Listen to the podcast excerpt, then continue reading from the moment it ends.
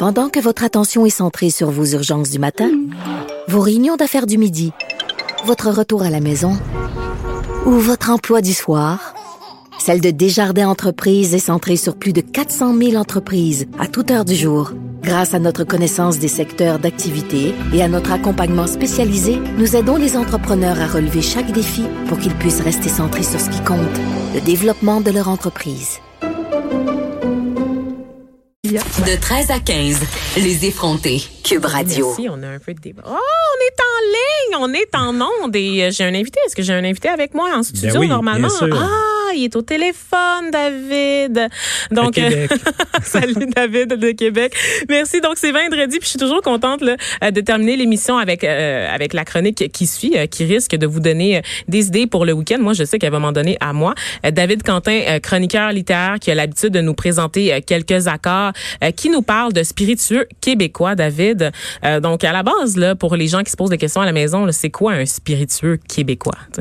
Ben, c'est un, spiritueux, c'est une boisson alcoolisée qui est obtenue par distillation, par macération, infusion, versus euh, la bière, le cidre et le vin qui est donc qui, est produit par fermentation. Puis on sait que longtemps le spirituel, le spiritueux a été mal vu comme étant souvent associé à la mixologie, les drinks un peu sucrés, euh, très euh, un peu euh, difficile un peu à, à boire. Comme ça on prend une gorgée puis et je pense qu'au fil des années euh, le fait d'avoir des productions locales de plus en plus de distilleries au Québec en moins de cinq ans on est passé d'une douzaine de de distilleries à une cinquantaine donc quand on arrive à la SAC euh, pour se, se procurer euh, ces, ces produits-là.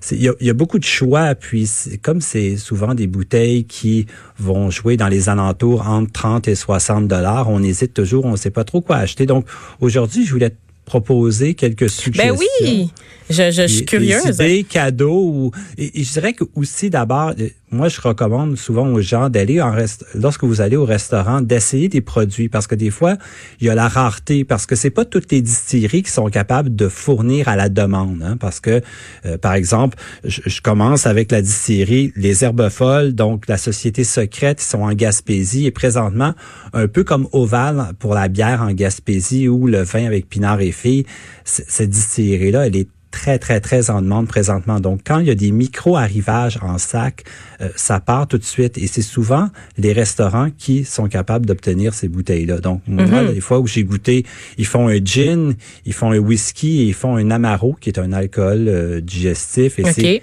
vraiment incroyable. C'est dans les... C'est pas...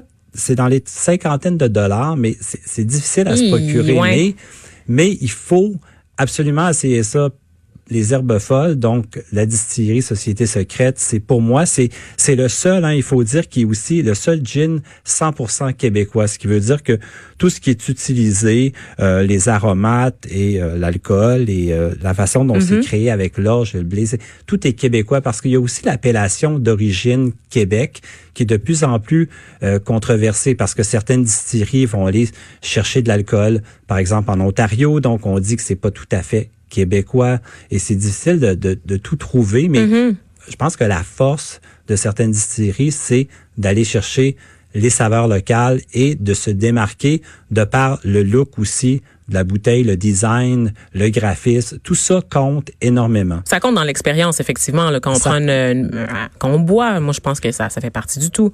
Oui, puis quand tu arrives à la sac, puis tu regardes les différentes bouteilles, ton œil est attiré sur certains produits plutôt qu'un autre. Donc, le, deuxième produit dont je veux te parler, et c'était drôle parce qu'il y a deux semaines, dans Les Inrecuptibles, il y avait un gros reportage sur des spiritueux français. Et pour illustrer l'article, il y avait une bouteille de ce gin, le gin Menot, qui est un gin parce qu'il terminait l'article sur un, il faisait une petite parenthèse sur les spiritueux québécois. Donc, le gin Menot, c'est un gin, qui, ils font un gin et une vodka à Charlevoix.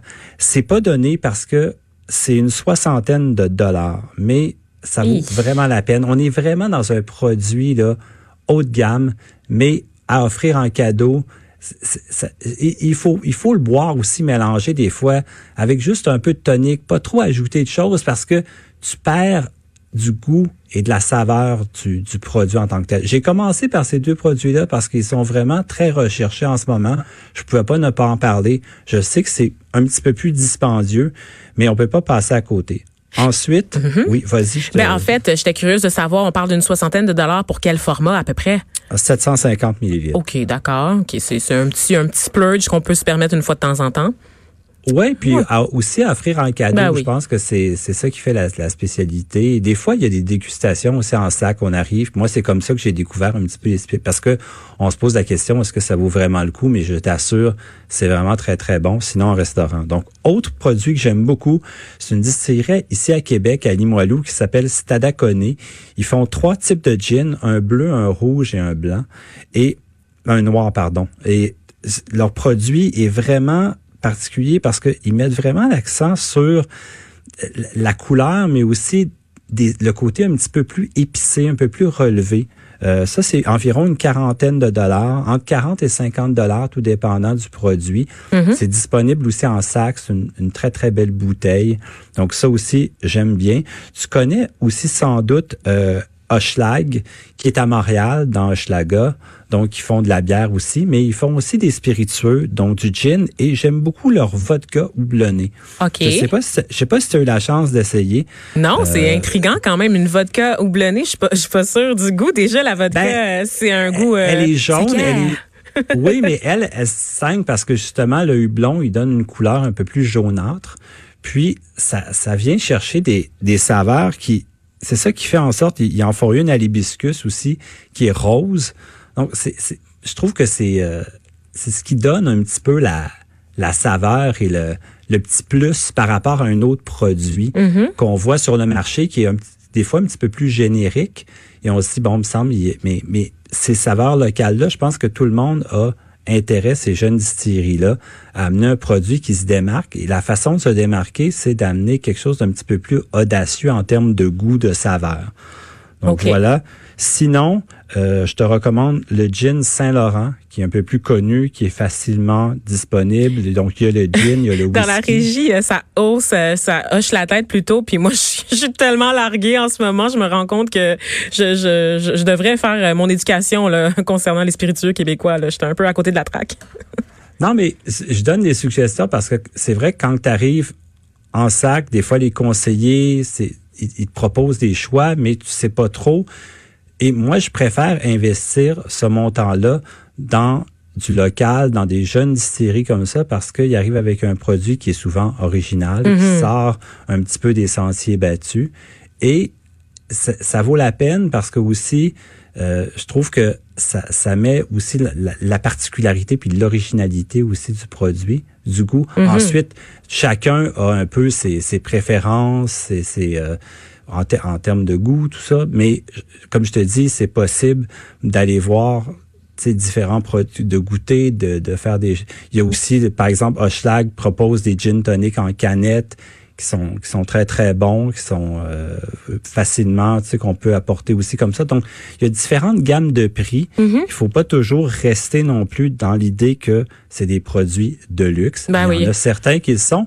Et Mais il faut on dire va. que Oui. Ben écoute, La- on- on- je vais te prendre, je vais te prendre au mot là-dessus parce qu'il nous reste pas beaucoup de temps, euh, Oui. malheureusement, David. Mais c'est des très bonnes suggestions et j'espère que les gens qui nous écoutent à la maison euh, ont été inspirés là, euh, à, à découvrir nos, nos spiritueux euh, québécois. Merci d'avoir été avec nous, euh, David Quentin. On se retrouve là, la semaine prochaine. En attendant, je remercie mon équipe, là, Maxime Lacasse à la mise en onde, Myriam Lefebvre et euh, Frédéric Moccol à la recherche. On se retrouve la semaine prochaine là, pour une nouvelle édition des effrontés. Je vous laisse avec Mario Dumont.